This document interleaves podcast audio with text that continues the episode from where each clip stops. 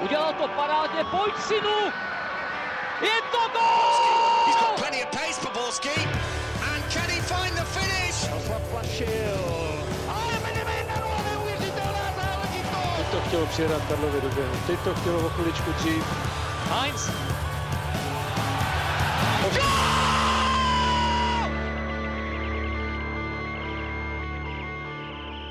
Ho, ho, ho, ho, na Ježíška Santu Klauze či Vánočního pásovce je ještě čas, ale my tu přesto máme už nyní pro vás první dáreček. Nový Fotbal Focus podcast je tady, takže dobrý den a vítejte. Český fotbal zažil v pohárech dokonalý závěr. Všechny tři kluby, Plzeň, Slávia a Jablonec, slavili vítězství, díky čemuž si prvně dva jmenované zajistili postup do jarní vyřazovací části. Jak se jim to povedlo a co od nich můžeme ještě čekat? Podíváme se ale taky na další výsledky v Lize mistrů a finále Copa Libertadores. A na to všechno je tady s námi Ježíšek z Football Clubu, který již rozesílá dárečky na vaše adresy. Karel Herring, ahoj. Ahoj, já tentokrát nezdravím výjimečně z pošty. Plnovous, skoro jako Santa Claus, má Radek Špriňár z Deníku Sport. Ahoj. A tu poctivou špinavou práci, kterou plní vánoční elfové, si odmaká Pavel Jahoda z webu Sport.cz. Ahoj. Od mikrofonu vše vede moderátorský SOP Rudolf Ondřej Nováček. Nemůžeme začít asi nikde jinde, než v Lize mistrů, kde na obrovský úspěch dosáhla Plzeň. Viktorka i při třetí účasti v milinářské soutěži dokázala uhrát třetí místo ve skupině a tady i postup do jarní části Evropské ligy, když doma porazila AS Řím 2-1. A opět u toho byl Pavel Vrba, který má celkově z Plzní bilanci pětkrát evropské poháry, pětkrát postup do jara. Karle, v čem je podle tebe kouč Vrba tak výjimečný a co dělá třeba jinak než ostatní? Tak v první řadě je potřeba zdůraznit, že to číslo, eh, které si uvedl, že je fakt mimořádné na, na české poměry, nebo možná nejenom na české poměry. Eh, v čem je výjimečný? Eh, já bych to rozdělil na dvě fáze. Třeba ta první, ta jeho první éra, tak tam se podařilo samozřejmě s vedením vybudovat tým dobře složený, který naučil hrát hezký ofenzivní fotbal, co obě propojuje, obě ty fáze, že se umí, umí připravit ten tým na soupeře, vždycky neříkám, že to jsou z pohledu Plzně taktické bitvy, ale většinou, většinou vědí, kudy, kudy se dostane a tak dále. A te, když jsem nad tím přemýšlel, na tady tou otázkou, tak myslím si, že svým způsobem v tomhle roli hrála i ta jeho řekněme, paličatost nebo tvrdohlavost, jo? protože samozřejmě zvenku z okolí on slyšel, že ten tým je přestárlý a tak dále, retro. On samozřejmě je, to zase se musíme bavit o tom, že tady ten úspěch nesmí, řekněme, úplně zahladit to, nebo zacelit to, že by tam nepotřebovali čerstvou krev, to musí nadále. Ale tím, že si stál za, za, to, za tím svým přesvědčením, tím, že těm hráčům věřil, tak tak si myslím, že to mělo důležit, že to sehrálo důležitou roli, že nepodlehl tlaku zvenčí. Vzpomeňme si na Petra Radu, reprezentace, který po zápase, myslím, to bylo se Slovinskem nebo ve Slovensku, řekl, že celý národ si přál hrát na dva útočníky, tak hrál. Jo, a samozřejmě to pak nevyšlo a ten toho trenéra to nějakým způsobem zhodí. Takže Pavel Vrba si jel tu svoji, tu svoji linii nebo tu svoji cestu a vyneslo mu to další úspěch. A tak či tak nazvali byste Plzeň retro týmem? I přes ten úspěch? jako musíme si, musíme si podívat spíš na to, jak hraje většinu, nebo jak se prezentovala na podzim ve většině zápasů. A tam prostě ta liga, která je dlouhodobější a tam se ty výkony opakovaly. Tam to bylo pomalejší, tam to bylo bez takového nasazení. Nevím, kdy jsme, kolikrát jsme viděli na podzim Milana Petršelu hrát tak, jako hrál poslední 20 minut s AS. Já vím, že to Liga mistrů je vždycky o něco víc, ale ten rozdíl, a to není jenom Milan Petržel, ale tady toto velmi dobře velmi dobře uh, charakterizuje. To znamená, já si myslím, když to zhrnu, ty zkušenosti jsou strašně důležité pro, uh, pro Plzeň, nejen pro Plzeň, pro poháry obecně, ale zároveň ten tým, a oni to v Plzni vědí, bude potřebovat uh, nějaké, nějaké okysličení. A čistě fakticky, když máte hráče přes 30 let, tak to nemusí být ani jako urážka retro tým, ale prostě ti hráči stárnou a oproti třeba jiným týmům, který staví na mladší generaci, tak se to určitě jistým způsobem retro tým dá nazvat, takže ono se to tak úplně nevymyká realitě. Já bych řekl, že to je tým z retro prvky, takhle, tak, takhle bych to nazval a jak Karel mluvil o, o Pavlu Vrbovi, tak, tak je úžasný, jak on dovede připravit ten tým na, na ty klíčové rozhodující hmm. zápasy, což je vlastně což se vlastně prolíná celou tou jeho, jeho érou, ať první nebo druhou a a jakmile je prostě Plzeň postavená před zápas, že musí, musí vyhrát, tak, tak v drtí většině ty zápasy zvládá a o to víc to je cenější, to zvládá na, na evropské scéně. Víme, v jaký byla situace ve skupině po těch čtyřech zápasech. E, víceméně nikdo už ji nedával žádný šance a ona vlastně zvládla z těch posledních dvou zápasů dělat 6 bodů, a, což je jako opravdu, opravdu úctyhodný. Já to, pro mě to, co říká Radek, já na to navážu, to je až ty, eh, netypy, eh, typ, nebo až nečeské tady ta, mhm, tady ta mhm. vlastnost, jo? protože my jsme za těch deset let v Česku zažili tolik zápasů alá Slávia v Petrohradě krásný, nebo, nebo Olomouc eh, se Sevillou, krásný fotbal, otevřený, ale ten výsledek, eh, výsledek eh, tam není v tu chvíli, jo? Ne, ne, nepřekročí se ten, ten klíčový bod, zatímco ta Plzeň opravdu tady v těch zápasech, kdy, kdy, je to, kdy to bylo potřeba, tak zabrala. To už bychom se zase dostali k té vnitřní síle toho týmu a tak dále, co třeba jiné kluby nemají. A já si myslím, že tam je jistý faktor, který navazuje na to, co kluci říkali, že ta kabina oproti třeba jiným trenérům, kteří v Plzni byli za Pavlem Vrbou, jde mnohem víc. Ono je to také dáno faktorem, že Pavel Vrba je tam od začátku té úspěšné éry. On tu kabinu dal dohromady, on postavil ten tým, nastavil nějakou ideu, kterou Plzeň se bude ubírat, takže on, když se vrátil, tak pro mě bylo patrné, že ta, najednou ti hráči jsou daleko víc živí, ví co čekat a respektují Pavla Vrbu třeba mnohem víc. O, o kabině Plzně jdou různé příběhy a myslím, že oni potřebují někoho takového, jako je Pavel Vrba. Můžeme to, podle mě se to trošku dá přirovnat k tomu, jaká je situace, nebo byla v Realu Madrid, máte Zidana, ke kterému každý zhlíží a když přijde někdo nový, tak je to úplně něco jiného. Pavel Vrba, nechci srovnávat Pavla Vrbu se Zinedinem Zidanem, ale myslím si, že v jistém slova smyslu se to dá porovnat, protože pro ty hráče je to někdo, u koho ví, že ten úspěch tam byl a očekávají, že bude, váží si ho strašným způsobem. Ale taky uvedení, když si vzpomeneme třeba Romana Pivarníka a jeho štaci. Ale i to je důležité pro tu trenérskou kariéru, že máte jistotu, tak, že nepoledíte to, při první dobré. To jsem, no. chtěl, to jsem chtěl zmínit ještě jako na poslední věc, že samozřejmě se bavíme o Pavlu Vrbovi, ale on by to nefungovalo, kdyby ten klub nebyl uh, řízený tak, jak já. To už jsme taky probírali dlouhodobě, prostě oni vědí, uh, co, chtějí, uh, co chtějí uh, dělat nebo s kým to chtějí dělat. Takže to, a má on na to podmínky připravené, takže to je pro něj samozřejmě, uh, v tomhle směru je to pro něj v úvozovkách snažší. Když se zaměříme jenom na ty tři třetí místa v Lize mistrů, je tohle tím nejcennějším Radku z pohledu náročnosti skupiny i vývoje a s tím souvisí taky to, jestli triumf nad AS je pro Plzeň dosud největší v Champions League. Já si myslím, že každý z těch, z těch tří postupů měl, měl svoje kouzlo a na, na každý zápas eh, z toho, z toho ročníku se, se vždycky bude vzpomínat. Teď se bude vzpomínat na ten, na ten zápas AS Řím. Já bych eh, ještě možná víc eh, než, než tohle utkání bych vyzdvihl ten zápas na CSK Moskva, kde Plzeň prohrávala, byla špatná mm, půl hodiny, přímo, přímo hrozná bych řekl v závěru toho poločasu Procházka neproměnil penaltu a ten tým byl fakt strašně dole. A, a přesto se eh, z toho dokázal, dokázal zvednout a ještě v Moskvě vyhrát a tím vlastně udržel tu naději a, a položil, eh, položil základ postupu. Takže já si myslím, že největší zápas celé té skupiny byl, byl CSK a Moskva. Zase takový ten nejemotivnější a nejhezčí pro, pro fanoušky a vůbec pro, pro celou veřejnost, pro hráče, pro celý ten klub byl, samozřejmě AS, AS Řím. Souhlasím s Radkem, protože vím, že se to i objeví na sociálních sítích, možná nám eh, to bude někdo i komentovat. Eh, ty poslední zápasy můžou mít výhodu nebo nevýhodu, pokud hrajete s týmy, eh, kterým o něco jde nebo kterým o něco nejde. Samozřejmě AS Řím víme, v jaké krizi přijel v tom, takže jako z pohledu jména je to, je to super, super výsledek, že si to uhráli, ale, ale asi co se týká i vývoje té skupiny, CSK jednoznačně ta výhra je, eh, byla zásadní klíčová, ale obecně, když to vezmu eh, všechny ty tři ročníky, nebo tady ten ročník, teda, kdy má sedm bodů, tak to, je, eh, to jsou prostě čísla, já jsem se na to díval, Lipsko, které je opivované, mm, tak v mm. minulé sezóně nazbíralo v Lize mistrů sedm bodů. Jo.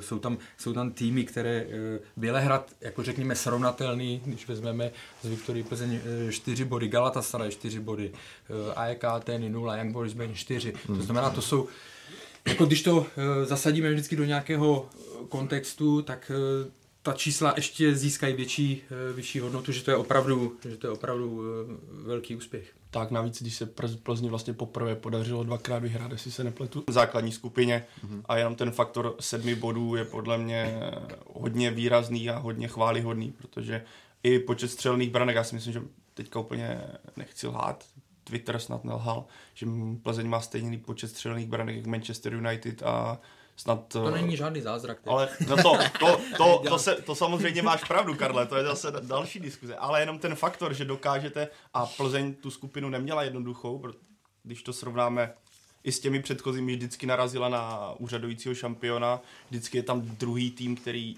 je papírově dost silný a Řím to je teďka ale těžké krizi, ale to už je na, tomu se třeba ještě dostaneme. A ani CSK není žádný otloukánek. Kdybychom to srovnali s jinými skupinami, nebo s tou skupinou tehdy, jak hráli s Ludogorcem, tak tam se předpokládal, nebo tak, pardon, Borisovem, tak tam se předpokládal třeba úspěch jistým způsobem, ale ta, tohle trio, na které Plzeň narazilo, určitě jednoduché nebylo a za to, jak to vlastně Viktoria nakonec zvládla, si zaslouží. Já jsem byl třeba skeptický před tím zápasem, o kterém tady Radek mluvil z CSK, tom jsme se v předchozí podcastu víceméně bavili, takže pro mě to je i milé překvapení, jak to Plzeň eh, nakonec zvládla. Když zacílíme fokus na ten samotný zápas eh, s AS, tak Viktorka v Římě dostala výprask 0-5. Tentokrát ty tři body urvala. Tak eh, co bylo Pavla jinak? A byl to triumf zasloužený? Já si myslím, že ano, protože když to srovnáme nejenom s tím zápasem s AS Řím, ale i tím domácím proti Realu Madrid, tak první výrazný faktor je hra defenzivy, která tentokrát neudělala žádnou, řekl bych i školáckou chybu, eh, kterou jsme v předchozích utkáních viděli. Navíc mě přišla Viktoria mnohem koncentrovanější, řekl bych i sebevědomější.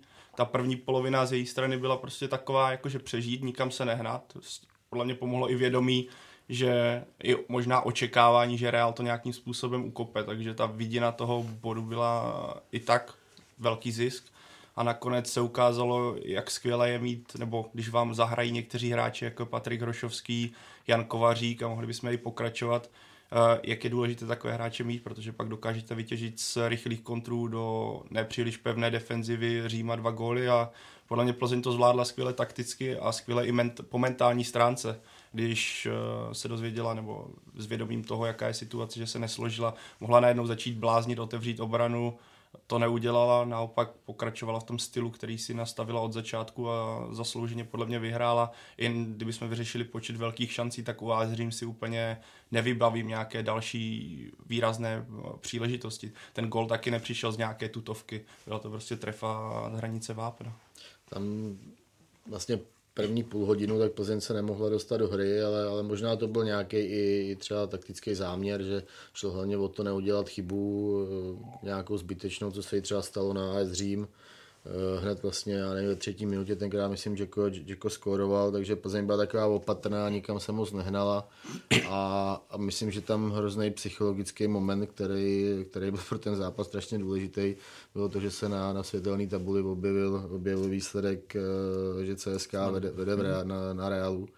A a bylo úžasný na Plzni, jak prostě si to v kabině vyhodnotila, jak úplně změnili ten svůj, svůj styl hry a začali být mnohem odvážnější dopředu, ve více lidech se, eh, se dostávali eh, do nebezpečných breaků a, a, a Plzeň to zvládla naprosto, naprosto úžasně takticky podpořený, jak už říkal Pavel, eh, skvělýma individuálníma výkonama a, já nevím, snad kromě dvou, dvou lidí, tak, eh, tak všichni odehráli úžasný zápas a, a třeba Honza Kovařík říkal, že, že ty zápasy na CSK proti AS Řím, takže hráli na hranici možností, a což, což je další obrovský eh, klad tohohle týmu, že, že v těchto důležitých zápasech eh, jsou prostě schopní pro takovýhle výkon. Já na to navážu, protože kouč Vrba si právě po zápase postižoval, že eh, hráči v poločase z tabule zjistili, jak eh, hraje Real z CSKA v tom souběžně hraném utkání. Jak ten fakt eh, toho vědomí, že víš, jak se hraje ve Španělsku zapůsobí Karle na hráče. Nemůže to být třeba pozitivní no, motivace? No, ono záleží na tom, který ten výsledek se vám tam hodí. Já řeknu dva příklady. To, co jednak souhlasím naprosto s Radkem v té fázi, kdy oni byli, v té situaci, ve které Plzeň byla, to znamená, že věděli, že musí, že musí zabrat, tak se, to na, na, tak se toho uchopili skvěle a reagovali velmi dobře a nějak je to ne, nes, nesložilo a šli do toho. Bylo to vidět eh, na tom nasazení ve druhé půli. Takže tohle bych viděl jako plus, že to tam nikde, nikde netajil, ani hlavně žijeme v 21. století v roce 2018, jako kde bychom to chtěli před kým uh, utajovat, ti hráči by se to dozvěděli.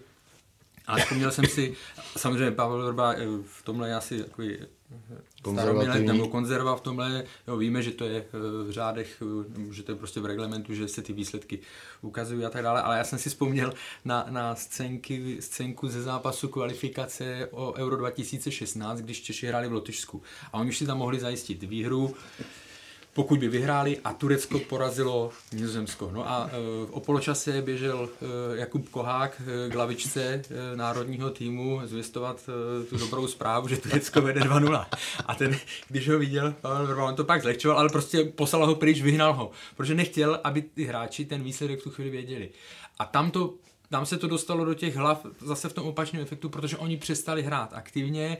David Limberský to potom v zápase přiznal. Přestali hrát aktivně, začali se Eh, víc soustředit na, na obranu. Myslím, že dostali i gol a pak to horko těžko respektive bylo vidět, že, že byli hodně nervózní a že to, eh, že to ubránili. Jo. Takže ono to má vždycky, záleží z jaké strany eh, se to hodí, ale v téhle chvíli to bylo jednoznačně, to mělo jednoznačně pozitivní efekt, že Viktorka šla po poločase strašně nahoru. Navíc tím, jak jsme se tady bavili o nějakém retro týmu, o zkušeném týmu v Plzně, tak kdybych třeba Viktoria byla pár let zpátky, kdy neměla takové zkušenosti z evropských pohárů a z těžkých zápasů, tak třeba věřím, že na některé hráče to může zapůsobit negativně, ale když se bavíme o Viktorii v současnosti, kde má ten kádr jistou stabilitu a ti hráči zažili skutečně zápasy na Barceloně, Manchester City, Realu Madrid, tak eh, věřím, a vlastně v Lize spoustu klíčových zápasů, takže jim to mohlo, jak říkal Karel, pomoci. Určitě, no, s, tím, s tím souhlasím, že ty zkušenosti tam, eh, ono to je jako hrozně jako zprofanovaný, zprofanovaný slovo, ty zkušenosti, ale, ale v tuhle chvíli to tam přesně, přesně úplně sedlo. A já když si ten zápas vybavím, tak já nevybavím si snad jediný moment, kdyby tam došlo ze strany Plzně k nějaký panice, jako strachu, prostě šli do toho, chtěli, chtěli vyhrát a, a povedlo se jim to. My víme, jak se tady v Česku hodně mluví o tom, že eh, mladí vpřed a, dávat mladý, ale prostě úspěch eh, Viktorie Plzeň opravdu eh, výrazný podíl na tom mají ty zkušenosti, že tam měli ty starší hráče. Víme, že CSK si to prohrálo doma právě tím, jak začali jančit v té 60. Hmm, minutě a místo, aby si to pohlídali, tak tam začali hrát otevřeně, pak je to stálo postup, protože tak, jak zaznělo všude, jako dvakrát porazit Real Madrid a skončit poslední, tak to je to je na, na, na prášky, jo. To je, ale, na hodně takže, prášku. Na hodně prášku, ale opravdu ta, eh, ta zkušenost, to nenahradíte, to nenahradíte eh, ničím. No.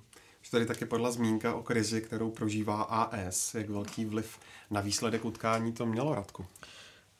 No takhle, eh, rozhodně nechci snižovat vítězství Plzně, ale jako zase se musí říct, že vliv to určitě mělo, protože od první chvíle bylo vidět, že, že AS Dream není v, úplně v pohodě, i když, eh, i když třeba mělo vysoké držení míče a, a občas ze stran se dostalo do zajímavých situací, tak prostě to finále nebylo, nebylo schopný vyřešit už ani tu předfinální fázi, dostat balon na Patrika Šika nebo, nebo na někoho, na, na dalšího ofenzivního hráče.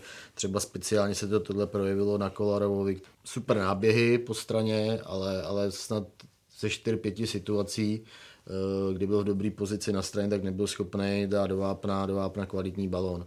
A, a druhá věc je, že, že AS je tým z mýho pohledu obrovských egoistů, že, že to není tým, že, že to je prostě jedenáctka složená z dobrých fotbalistů, ale, ale, ale tím to hasne a, a trenér Di Francesco prostě si s tím vůbec neví rady a, a mě, mě to trošku připomíná, připomíná i pražskou Spartu. A to, co přesně říká Radeka, AS Řím s nějakou nepravidelností sleduju už delší dobu, že tu a tam stihnu nějaký zápas a je pravda, že oni mě dlouhodobě nebavíte. Přesně jak říkal Radek, tým individualistů, kteří na, řekněme, na úkor nějaké týmovosti řeší situace tak, že zkusí střelit z dálky, zkusí přejít přes jedno. To je strašně super, ale když to uděláte z deseti případů devětkrát místo adekvátní přihrávky, tak už je to problém a bylo vidět i, že Patrik Ušikovi to vůbec nesedí. On byl v tom zápase strašným způsobem odříznutý a ta doba trenéra Di Francesca v Římě by měla skončit pro dobro Říma, protože on s tím týmem úplně nedokáže adekvátně pracovat. Nevím proč, to asi ví spíš novináři v Itálii, ale přijde mi, že ten progres tam není a ta kabina není v dobré kondici, protože to, že pro ztratíte zápas v Kaliári, kde vedete 2-0 a Kaliári vám desíti dá v nastaveném čase gol, to, že prohrajete v Plzni, jenom svědčí o tom, že jak, jak dole Řím je, já si myslím, že už se nezvednou. Navíc při faktoru, že vám chybí Edin Dzeko do toho systému, který Řím se teda snaží hrát, řekněme v uvozovkách systému, jsou high v současnosti. Tam je i, bylo krásně vidět na AS, jak, není v pohodě třeba oproti Plzni, že oni uteklo 10 minut, tam se nepovedly dvě, tři akce, zase došlo k takovým těm individuálním zakončením nebo řešením těch Eh, těch finálních situací a podrážní reakce vlastně ze všech stran. Dlouhý pohledy na protihráče, proč mi nedal balón, jo. Patrik několikrát eh, se tam jako rozčiloval a, a roz, rozhazoval rukama, proč jsme to sehráli tímhle způsobem. Ostatní hráči taky, eh, což bylo v úplném kontrastu třeba z Plzní, která opravdu jako k tomu přistoupila týmově a, a ty hráči se navzájem pozbuzovali, i když třeba se jim něco nepovedlo. Eh, takže ten, ten rozdíl prostě tam, tam, tam je markantní. No. To skutečně není otázka tohoto zápasu, to je dlouhodobý trend. Kdo, kdo se občas podívá v italské lize na Řím, tak je to úplně to samé. To je, já jsem vlastně neviděl dlouho tak nesympatický pro mě tým, když mám radši samozřejmě týmovost než individualitu. Byla tam jedna úplně úžasná věc, která, která mě tam zaujala v tom zápase, já teď nevím, jestli to bylo v první nebo v druhém poločase, ale, ale v druhém poločase to bylo, protože Plzeň už eh, hrála v určitých fázích i na riziko a, a AS tam vyjelo do breaku, tuším, že 5 na 3 a, a táhnou ten útok po levé straně Kluivert a dopadlo to tak, že, že Kluivert vlastně tu akci celou zbrzdil, zasek míč, vracel se s míčem do prostředka směrem na zpátek a, a balon nahrál stoperovi. Jo, úplně, úplně šílený řešení prostě situace. Tak, to je taky Sparta, ne? To je, to je taky Sparta. To je Manchester United. opravdu, jak teď jsem viděl, nějaké rozbory a tam to přesně tohle ukázal, vždycky to zvolení toho opatrnějšího nebo, hmm. nebo prostě horšího řešení. Hmm. Když se ještě, Karle, vrátíme na zpátek chvilku k Patriku Šikovi, tak eh, co říci k jeho hernímu projevu? Já musím říct, že během toho zápasu jsem se až tak na něj nezaměřoval, tím, že jsem to viděl v televizi a nebyl jsem eh, Nebyl jsem tentokrát eh, v Plzni, takže kluci k tomu budou určitě mít víc, víc postřehů, ale to, co už tady padlo, no tak jako útočník musí těžit z toho, co mu, co mu připraví ostatní.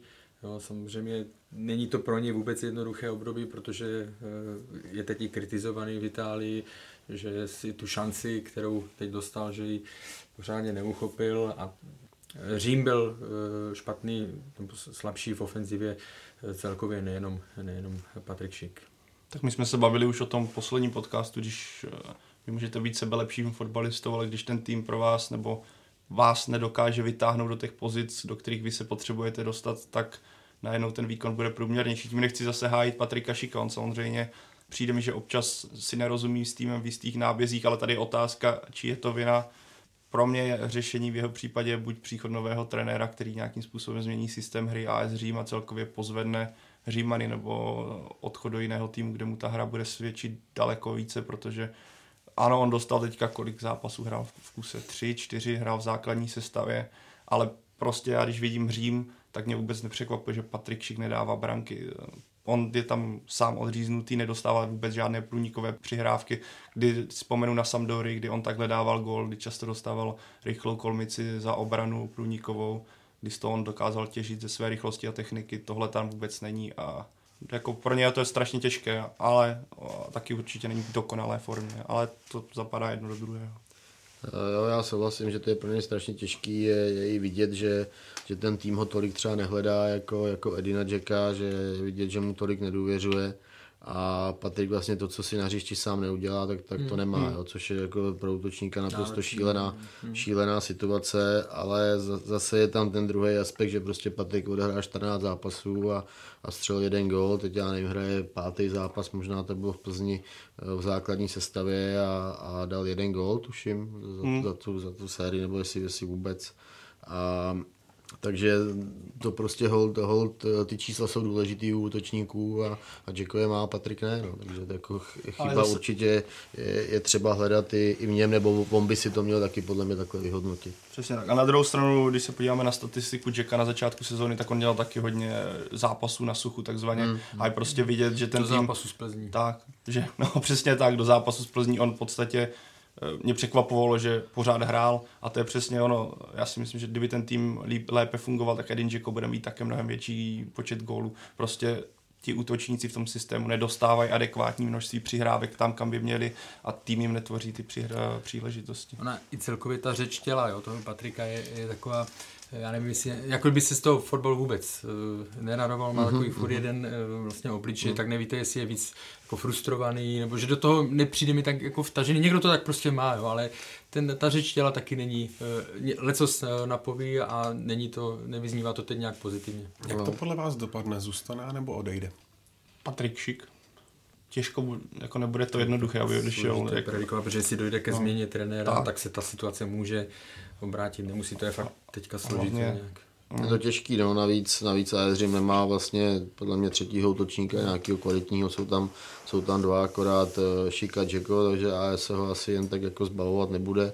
Zase může dojít k tomu, že, že během toho transferového okna oni, oni, oni někoho udělají s příchodem nového trenéra, že prostě řekne, chci, hmm. chci tady mi tohle a tohle, takže těch, eh, těch proměných tam je jako strašně moc, no, ale, ale já osobně, tak, eh, tak bych možná tlačil na to, aby, aby, abych z toho týmu na čas odešel. Hmm, já bych dokonce klidně řekl i na pořád. Prostě AS Řím v současnosti není zdravý tým. A Patrik Šik, kdyby potřebuje jistý, jistým způsobem servis a ten se mu nedostává. A je, už je tam roka půl a ten progres se totálně zastavilo proti Sampdory, kde vystřelila. Myslím, že kdyby hrál někde jinde, tak se můžeme bavit o něčem jiném. Bohužel roka půl už je relativně, nebo už je to dlouhá doba pro hráče, který je v mladém věku, ale ne zas tak mladém na, na moderní fotbal. Zpátky k Plzni, vítězný gol dal Tomáš Chorý, který se celkem rozstřílel. Co je Pavle v jeho hře jinak, že mu to tam začíná padat? Tuším, že tři zápasy po sobě. Hmm, tak ono určitě první faktor bude nějaká herní praxe, potom jak dlouho nehrával kryozáda Michalu Krmenčíkovi. Čím víc hrajete, tím víc získáváte sebevědomí. Také určitě pro něho super, že poznal, že i když mu třeba ty první dva zápasy, kdy on nastoupil, tak nedal gol, třeba se mu tolik ne, nedařilo, byla na něj i kritika, tak stejně Pavel Vrba ho podržel, takže mu hodil, hodil signál, hele, dávám ti důvěru, tak se předveď. Tohle hráči taky určitě přidá, že nemá na sobě takový ten tlak, když se vám nepovede skutečně zápas, tak najednou letíte se, ze sestavy. A myslím, třetí věc, která je podle mě patrná, že ten tým si na něj taky zvykl. Ne, on není stejný úplně typ, jak Michal Krmenčík, tak a ten tým si musí navyknout třeba kam on se pohybuje, jakým způsobem on hraje, jak rychlý je. A myslím, že tohle si sedlo více oproti tomu začátku, kdy jsme tady třeba mluvili s Karlem a nevím, jestli byl i Radek, ale s Karlem jsme to řešili, když se tady řešila otázka, jestli jako Březníček nebo Tomáš Chory a proč to je tak, tak, tak, tak ten progres je tam podle mě dost uh, znatelný. Pro mě je to i poučení prostě pro, pro nás, pro fanoušky a tak dále, jak vnímat tady ty, nebo jak hodnotit tady ty hráče, kteří třeba dlouho nehrají a pak se do toho dostanou. Jo? Nebo pak jim trvá samozřejmě tu chvíli, protože on opravdu ten úvod měl špatný. I trenér Vrba o tom mluvil, že když dal první gol, tak říkal, že to je furt pro něj málo. Teď je opravdu vidět eh, podržel ho, je, je sebevědomý teďka Tomáš Kory. Já si myslím, že co, co změnil v porovnání s těmi prvními zápasy, že má teď, taky jsme se o tom bavili, že má lepší výběr místa, že si umí líp eh, eh, prostě do toho vápna eh, vápna naběhnout tam, aby měl chloupek víc času na to, na to zakončení. To si myslím, že, že změnil. Ale obecně opravdu je, je pak těžké asi to člověk bude muset jít do těch svých hodnocení zapojit na základě třech zápasů po velké dlouhé pauze eh, hodnotit nějak eh, dlouhodobě toho člověka. Je fakt, že, že já jsem Tomáše Chorýho kritizoval potom, no, potom, potom hmm. návratu, nebo potom takhle po, po, zranění, po zranění Michala Kremenčíka, že se do toho nemohl dostat a, a tuším, že tam byl zápas příbramí, kdy, eh, kdy tam neproměnil šanci a, a vlastně ty míče ho úplně míjeli v tom vápně a, a nevypadal prostě dobře. I Pavel Vrba ho tenkrát, tenkrát kritizoval. A, a na tom Tomášovi, já mu to jako hrozně přeju, tohle, protože on je, on je taková čistá, eh, čistá duše, hrozně jako emotivně, emotivně založený člověk a, a na něm bylo vidět, jak je jako strašně, strašně šťastný, on se měli slzy v očích, když, eh, když střelil ten, ten rozhodující gol. Takže jako cash, eh, cash by mu to eh, takhle dál šlo. Zase na druhou stranu já si prostě myslím, že, že furt má strašně na čem pracovat. Jo? Že, že, má, že v té jeho hře jsou ať technické limity nebo limity v tom eh, v pokutovém území, kdy prostě si furt jako nemůže najít takovou tu ideální střeleckou parketu hmm. a furt ho ty míče míjejí, což, což se ukázalo i v tom zápase proti AS Řím, že jo? Tam, tam vlastně nedal tu, tu šanci obrovskou, Potom tam eh, byla krásná akce Patrika Hrošovského a taky krásný balon do ideálního místa na útočníka a on ten balon podskočil. Jo. To prostě, tam jsem si přesně v tu chvíli říkal, že tam byl Krmenčí, tak to je 2-0 hmm. a, a, je po zápase. Jo. Ale nakonec ten zápas rozhodl, tak, takže tohle musí jako strašně pomoct.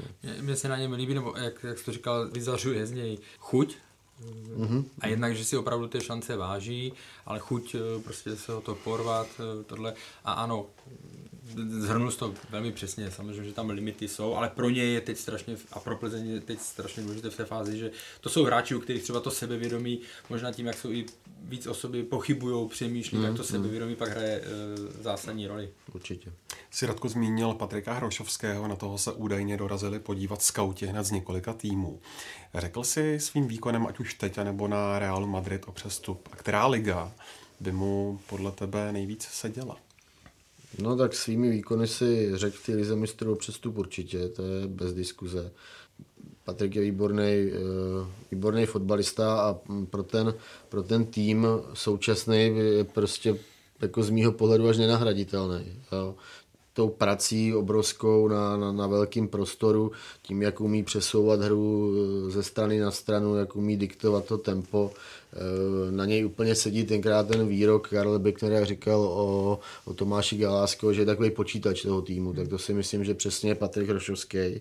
A já jsem, já jsem hrozně zvědavý, jak to s ním dopadne. Já si myslím, že, že Plzeň teď v zimě nepustí a že, že, počká, že počká do léta a protože ona za něj nemá náhradu jo, a podle něj nemá ani vymyšlenou v tuhle chvíli, takže mm, já si myslím, že Plzeň bez Rošovského by, by měla velký, velký problémy. No. Navíc ještě chybí Krmenčík, eh, po operaci je Řezník, jo. to jsou strašní zásahy do toho týmu, zatím oni to nějakým způsobem dávají, ale kdyby odešel Patrik Hršovský, tak, tak si nejsem úplně, úplně jistý, jak by ta Plzeň vypadala a kam by se mě, kam by, by se mě líbil nebo kam by měl odejít, tak já si myslím Itálie, Španělsko, úplně bych ho třeba neviděl v Anglii, ale třeba myslím, že i Bundesligu by mohl zvládnout. Kromě Anglie si myslím, že by neměl problém všude.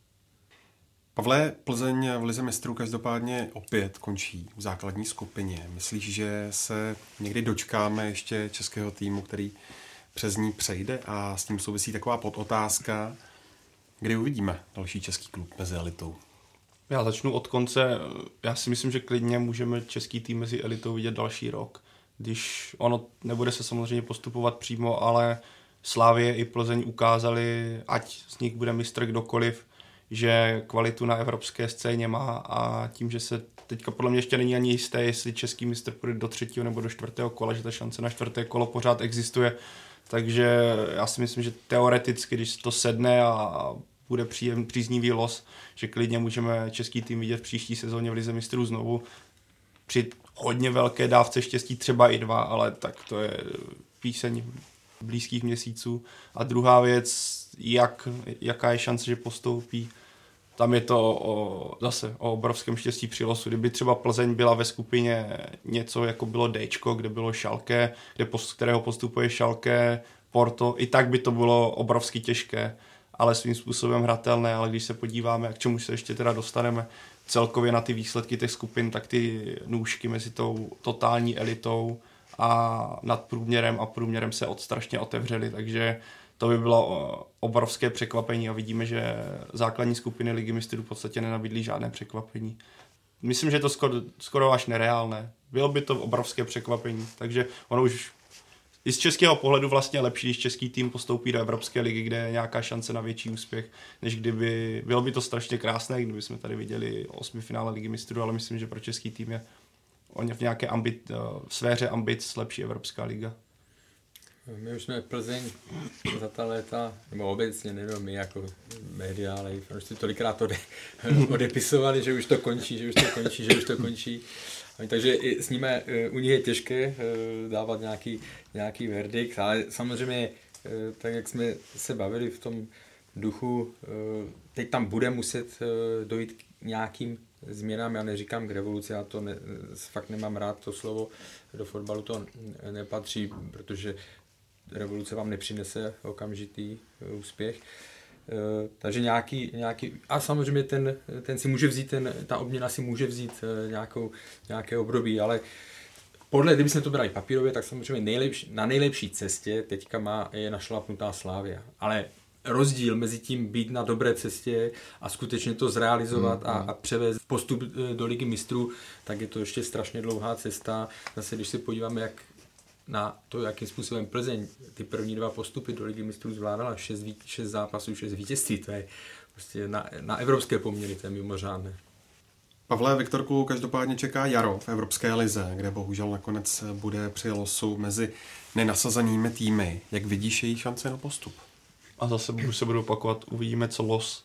Tam jsou týmy, které budou obrovsky těžké, co bavíme o Chelsea, Arsenalu, Sevilla nebo Interu Milan, Neapoli pak jsou tam přijatelní soupeři jako Henk. Myslím, že Dynamo Záhřeb by bylo v podstatě ideální pro českého soupeře i v boji o koeficient. Nevím, já úplně nevím, jak je na tom kvalita. Karel, Karel, tady, rukou. Karel tady mává rukou, takže on to mě... takže já to nemyslím teďka herně, ale byl by to takový souboj ne, v koeficientu, kde by se dali získat cené body, protože český... I ztratit, právě, tak, to jsem začal... Tak, uh, ale bylo, bylo by to takový to kořeníčko trošku navíc. A bude to o losu. Jako Plzeň ukázala, že sílu má, ale když chytne nějakého super favorita, tak to bude strašně těžké. No já si myslím, že eh, jak hráči říkali, že by, že by chtěli Real Madrid před, před losem ligy mistrů, tak teď si myslím, že budou říkat, že budou chtít přijatelného soupeře, jo, protože... Už si to zkusili. protože Plzeň, tuším, třikrát skončila v osmifinále Evropské ligy. Řekl bych, že ano, minulý týden, eh, minulý týden taky ne.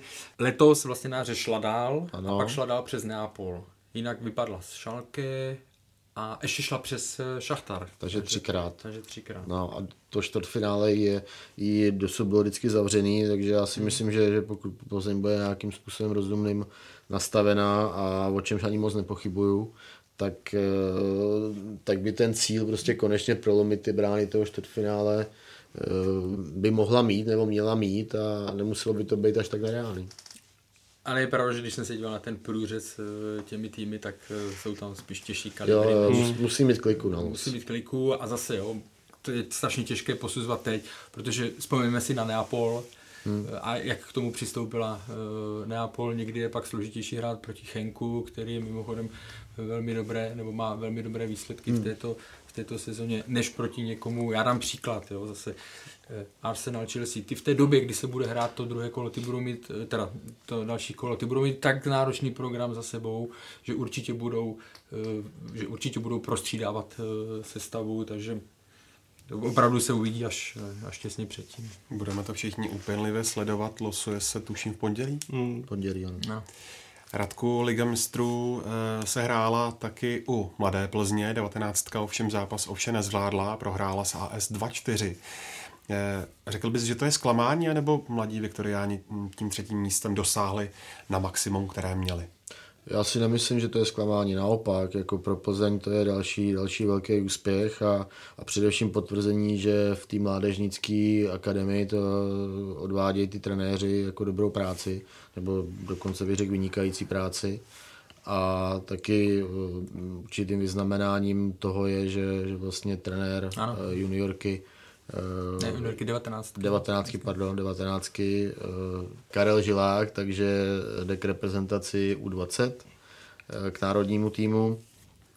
Byl to hrozně nešťastný zápas pro, pro tu plzeňskou, plzeňskou 19. Ona si vlastně dala dva vlastní góly, ten třetí byl taky skoro vlastní, a, takže ten zápas pro ně byl hrozně, hrozně nepříjemný.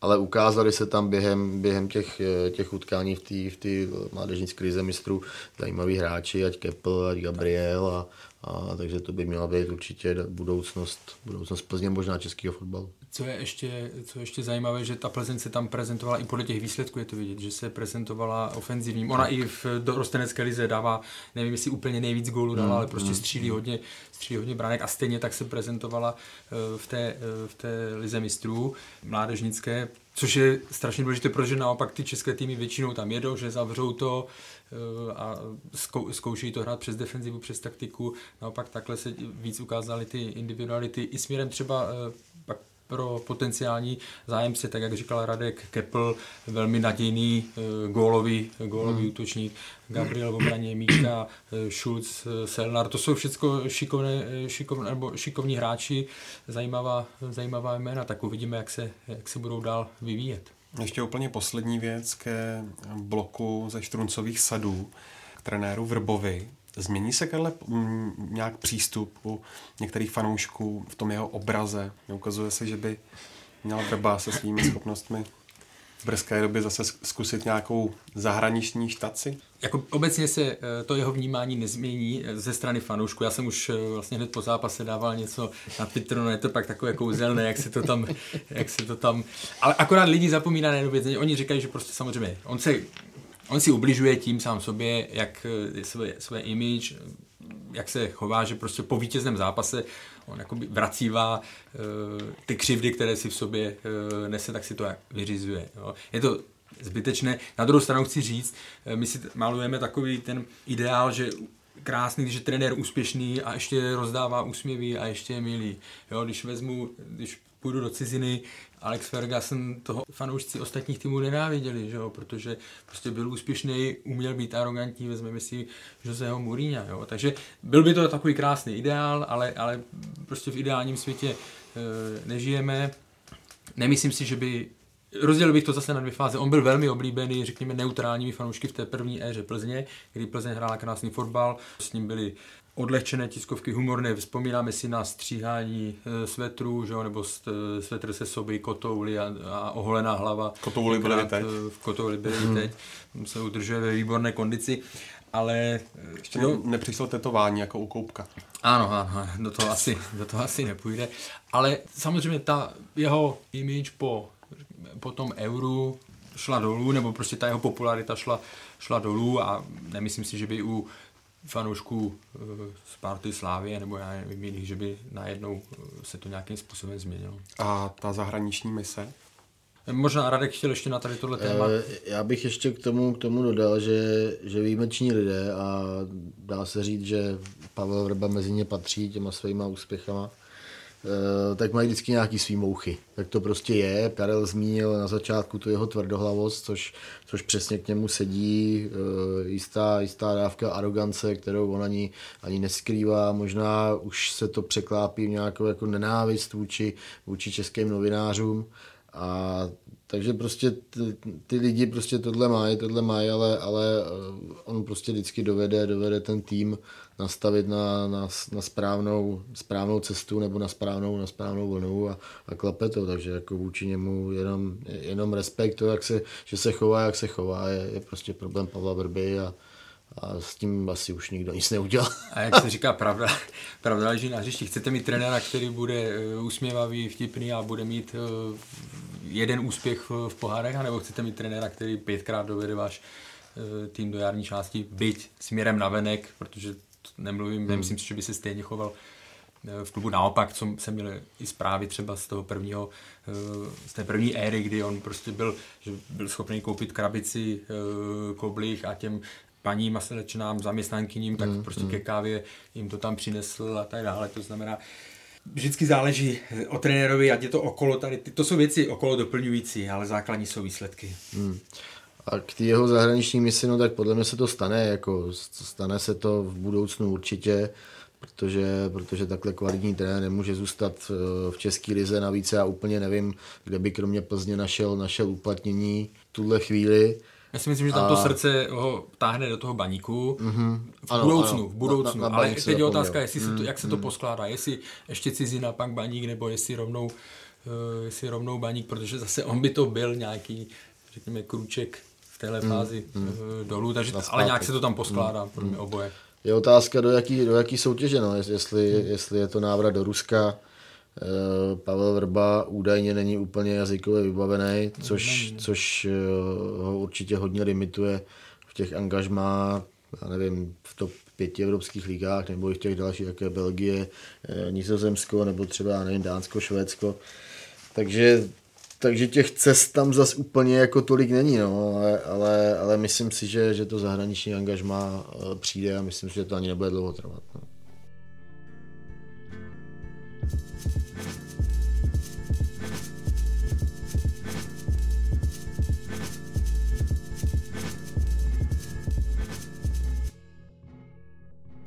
Krasou jízda českých týmů pokračovala taky v Evropské lize, kde vyhráli Slávia i Jablonec. Že triumfovali tři české týmy v pohárech v jednom kole se stalo poprvé po 16 letech. Pojďme prvně ke Slávii, která si výhrou 2-0 nad Zenitem Petrohrad zajistila postup do jarní části Evropské ligy. Pražané v tom utkání ukončili dvojzápasový gólový půst. Karle, co udělali jinak, že se konečně prosadili? Když bych to shrnul, relativně stručně, tak eh, řekl, že hráli zase jako Slávia, tak jak je Slávia typická v průběhu této podzimní fáze, to znamená e, rychle, přímočaře, velmi dobře organizovaný v obraně s, s pressingem a tak dále a samozřejmě vytvářeli si šance a, a tentokrát to dostali mezi ty tři tyče. Jo, mm. takže, ale eh, byli samozřejmě produktivnější, ale teď Slávia zase odehrála ten výkon, na který jsme u ní v této fázi, v těchto měsících eh, zvyklí.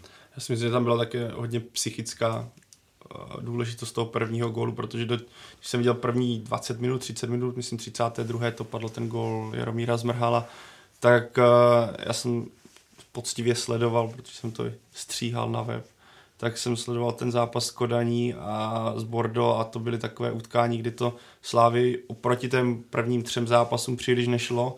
A když jsem viděl těch prvních 20 minut, tak jsem se bál toho samého, protože to bylo hodně nervózní, byla tam spousta zbytečných ztrát a nakopávání na Milana Škodu, který navíc mi přišel, že spoustu soubojů prohrával, takže já jsem do toho prvního gólu měl relativně obavy o to, jak to může dopadnout, ale od té branky, jak říká Karel, Slávy začala hrát to, co umí a ten gol Miroslava Stocha, to, to byla krása na pohled, jak, to, jak se to tam zatočilo.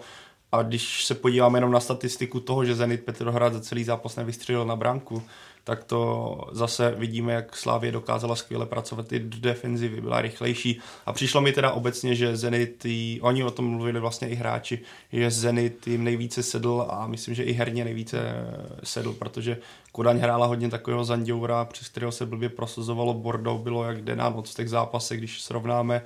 Zenit naopak uh, hrál tak, jak hrál a myslím, že to Slávy ten, řekněme, jistým způsobem, ne tak pevná defenziva, relativně otevřený způsob hry seděl a Slavia to vyhrál zaslouženě a jak si to vlastně té druhé půlce ukontrolovala, tak to je symbol toho, jak, jaký progres ona ušla za, tu, za ty poslední měsíce. My jsme tady dvakrát zmínili třeba, eh, že těch prvních 20 minut eh, u Plzně i u Slávě bylo takových opatrných. Ono asi nejde očekávat, že ten tým eh, český na ně vlítne a že jim do 15. minuty nasází jeden nebo, nebo dva góly, byť by to bylo byť by to bylo fajn, ale je to, prostě zvládli to, zvládli, využili těch okolností zase. Zenit už neměl, Zenit už neměl o co, o co hrát a Slávia toho využila tak, jak bylo potřeba. Bylo to ovlivněno Radku tím, že Zenit už neměl o co hrát? No tak určitě, samozřejmě to tím bylo ovlivněno. Je to vlastně stejná situace jako, jako Plzeň, CS Řím. Eh, Zenit třeba není úplně v takové krizi jako, jako AS, ale, ale taky je v období, kdy, kdy nemá dobrý výsledky v ruské lize. Myslím, že prohrál 3 4 zápasů a trošku tam přišel, přišel o tu svoji dominanci.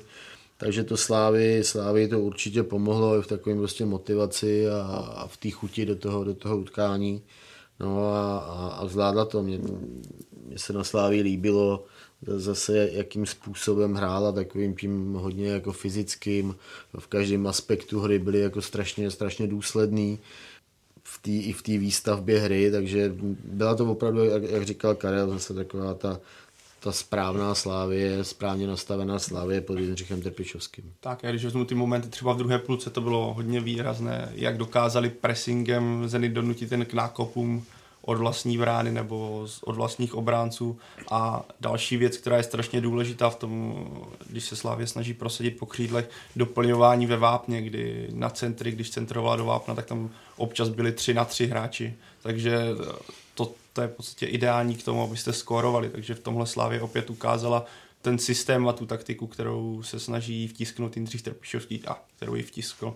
A jedině dobře do, do jara, do jarní části. Nevím, jestli se tady budeme bavit o té brance Míňa Stocha, ale, ale to byla vážně mňamka, jako to. Na, nádherný, nádherný gol, nádherný moment zápasový. Jak je možné, Radku, že mu soupeři Stochovi dávají tolik prostoru k takovým pokusům? Je to podle tebe chybou soupeřů, anebo hm, prostě výjimečnost Stocha? Tak já si, tak asi, asi v tom hrajou roli oba aspekty, jo, že, že oni třeba vyhodnotí špatně tu herní situaci v obránci a, a, a zas, pak je na, zas pak následuje ta geniálnost Tocha, že, že on si to dovede vyhodnotit a, a, a najít si ten prostor na hřišti a, a ty střely z dálky má vážně fantastický. No. Vlastně v druhém poločase tam měl taky situaci, kdy trefil břevno, to bylo z kroku vlastně z místa, on, on prostě napřáhne a, a vyšle tu trajektorii, kdy ten míč vlastně v té poslední fázi padá.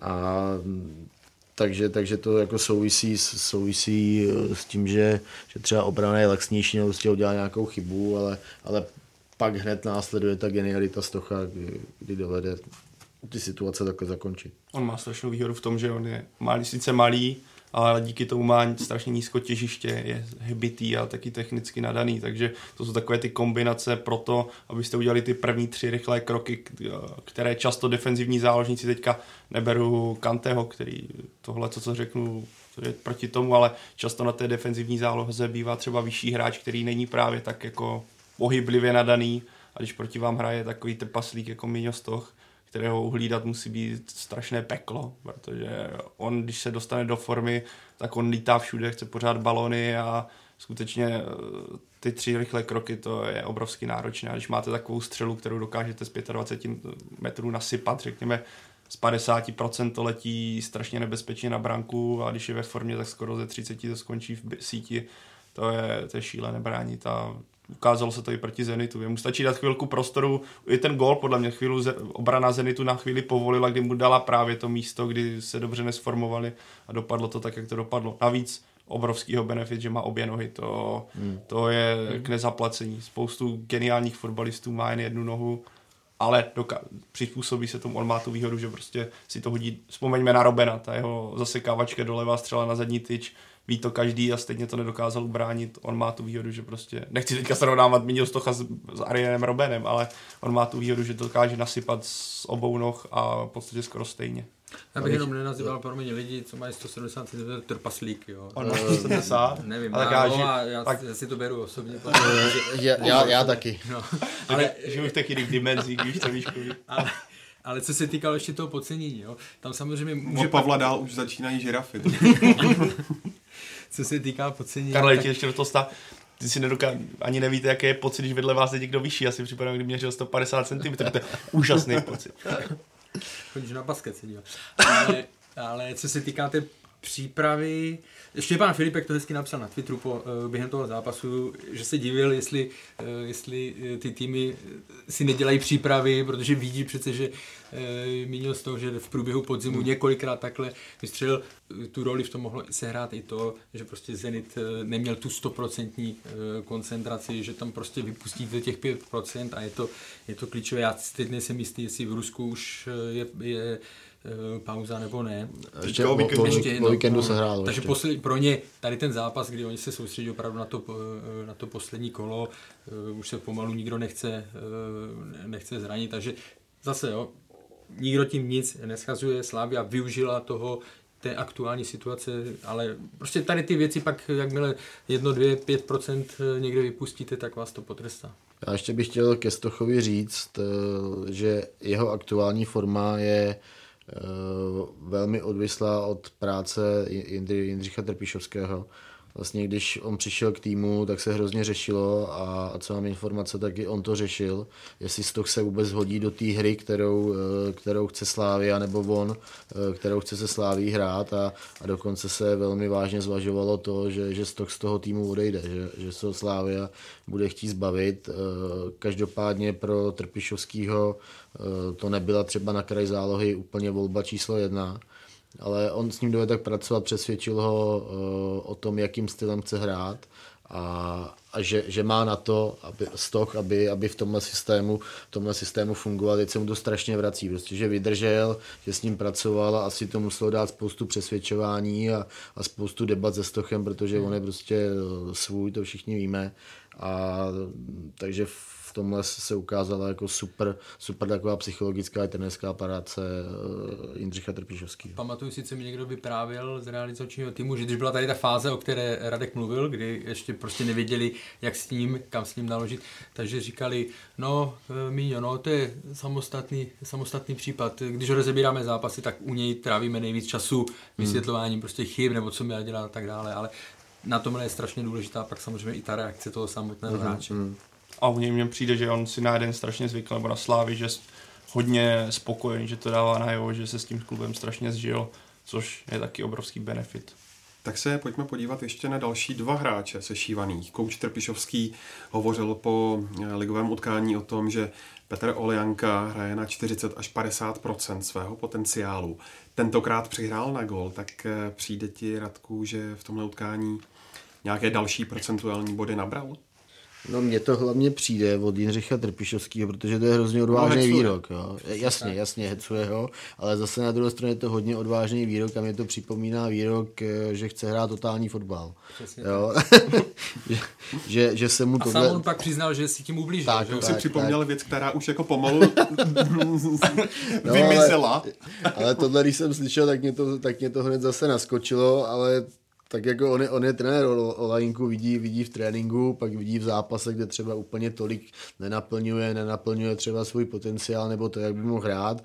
Navíc byl zraněný, takže furt se do toho dostává, takže jako proč ne, no já jsem na to zvědavý a, a Olajinka určitě, určitě má, má svoje obrovské klady a, a kdy, když ho, když ho Trpišovský přinutí pracovat na tom hřišti, tak, tak, tak třeba jo, tak třeba opravdu na 40% tak ono v tom zápase bylo vidět, že co on si dokáže dovolit, jak on dokáže pracovat s míčem. I ten gól no, sám no, o sobě, kdy se tam otočil kolem dvou hráčů, i, i když s troškou štěstí a potom dal tu průnikovku na Hušbauera, tak on je pan fotbalista. Slávě za něj vysázel takovou částku, která sedí. On, když se skutečně rozjede a ideálně se aklimatizuje, tak může být i nejlepším hráčem Slávě suverénně. To třeba srovnám, on hrává zleva, Jaromír Zmrhal často taky hrává zleva, Vím, že tady poslouchá možná dost fanoušků Prince Jaromíra, jak oni tomu říkají, ale já si myslím, že pokud by došlo k tomuhle souboji, tak uh, Olajanka je jasně má mnohem víc jako schopností, než eh, zmrhal v tomhle směru, takže v terminologii Jindřicha Trpišovského, když dokáže vytáhnout aspoň těch 80-90%, tak bude nezastavitelný a on ten potenciál má obrovský. I díky tomu věku, který má stále nízký. No a poprvé v základu v evropských pohárech naskočil na levém beku Jaroslav Zelený. Řekl si o větší šanci, Pavle? Já teďka je to přesně to, co říkal Karel, nebo jak jsme se bavili o Tomáši Chorem. No. Myslím, že to úplně dokonalý výkon z jeho strany ne, nebyl, ať už třeba, nebo zejména ze začátku, kdy to bylo nervózní, ale byla nervózní celá Slávě. On k tomu přispíval i některými nedorazy při bránění, špatným bráněním i úplně... Špatně vystavoval, tak. třeba jednou tam vystavil špatně, reagoval pomalu na ten na to vysunutí té obrany a nechal... Jo, tam ta šance a jednou bránil zase ve vápně z druhé strany, než Offside měl vlastně, no. a i třeba přihrávky gasil, ale tak je to pořád první zápas, navíc první zápas, který je extrémně důležitý, kdy vám jde o postup do jara. Spoustu slávistů si vzpomnělo na minulý rok s Astanou, ale bylo vidět, že ten výkon má jistý progres, kdyby třeba Bořil vypadl na delší dobu, tak já věřím, že Jaroslav Zelený se rozehraje a bude to ještě mnohem lepší Jaroslav Zelený než tomhle utkání. Pokud bychom to ale měli brát jenom na základě tohoto zápasu, tak uh, pozice Bořila zůstává asi neohrožena. Ale zase, prostě je to jeden zápas, nerozehraný hráč, navíc zapadnou do obrany, která funguje skvěle, máte, jsou tam ty automatizmy naše podcastové konečně jsou tady. Konečně. konečně. Už se dočkali všichni, takže pokud ty, na ty automatizmy si taky musíte navyknout. A to chvíli trvá, kor v obraně, o které se tady vždycky bavíme, jak je důležitá nějaká chemie. Já bych chtěl jenom říct, že eh, já pamatuju Jaroslava Zeleného z Hradce Králové. A on někdy před šesti roky byl na hraně, že úplně skončí s kariérou, že úplně skončí s fotbalem, kdyby neodešel z Hradce tenkrát, kde, kde ho neměli rádi fanoušci, on, on si absolutně nevěřil. Eh, po jednom zápase v druhé lize tak, eh, tak měl velmi nepříjemnou diskuzi s hradeckými ultras a, a on on je hrozný introvert. Co mě třeba říkal Václav Kotal, který, který si ho do Ačka v Hradci přived, tak eh, on v kabině nepromluvil. On hmm. jako ne, neslyšel člověk slovo, že by, že by něco řekl zelený a když něco řekl zelený, tak se kabina úplně zarazila, že on jako něco řekl. Jo. A, a on tenkrát, eh, tenkrát odešel, odešel, odešel do Karviné Říkám, no správně. No. Ode, odešel, odešel do Karviné, tam se našel přítelkyni a úplně se začal ten, ten jeho fotbalový život, možná ho i rozmluvila, a ten jeho fotbalový život se začal úplně, úplně přetáčet. Jablonec, Slávě. A já když jsem ho třeba viděl včera v televizi, jak, jak, jak ten zápas hodnotil a, a byl třeba sám vůči sobě kritický a, a zhodnotil to velmi přesně, jak jsem říkal, to, to je úplně, úplně jiný Jaroslav Zelený. Takže udělal velký krok a, a já souhlasím, souhlasím s Pavlem, že tam udělal nějaké chyby, ale, ale byl to prostě jeho první zápas a podle toho to nelze nějak hodnotit. Slavia každopádně postoupila do uh, jarní fáze Evropské ligy. Uh, má na to sílu jít dál? Karle? Sílu na to určitě má a hlavně si myslím, že uh, Slávia bude tým, nebo je typem týmu, který bude pro ty větší kluby uh, nepříjemný, pokud naváže na ty výkony, uh, na ty její lepší, na ty lepší výkony. Víme to i vlastně z Liberce, kdy Jindřich Trpišovský byl schopný s Libercem s podobným stylem porazit papírově silnější týmy, takže proč ne? Samozřejmě zase zopakujeme že bude záležet hodně na tom losu a na tom, jakém rozpoložení budou. Když se bavíme o jaře, tak Slávia už stačila oznámit dvě nové tváře, které v zimě přijdou, a sice Petra Ševčíka, eh, toho už jsme tu minule rozebírali, ale oznámila také Lukáše Masopusta z Jablonce. Je to Radku hráč, který Slávy udělá silnější, anebo spíš rozšíří kádr?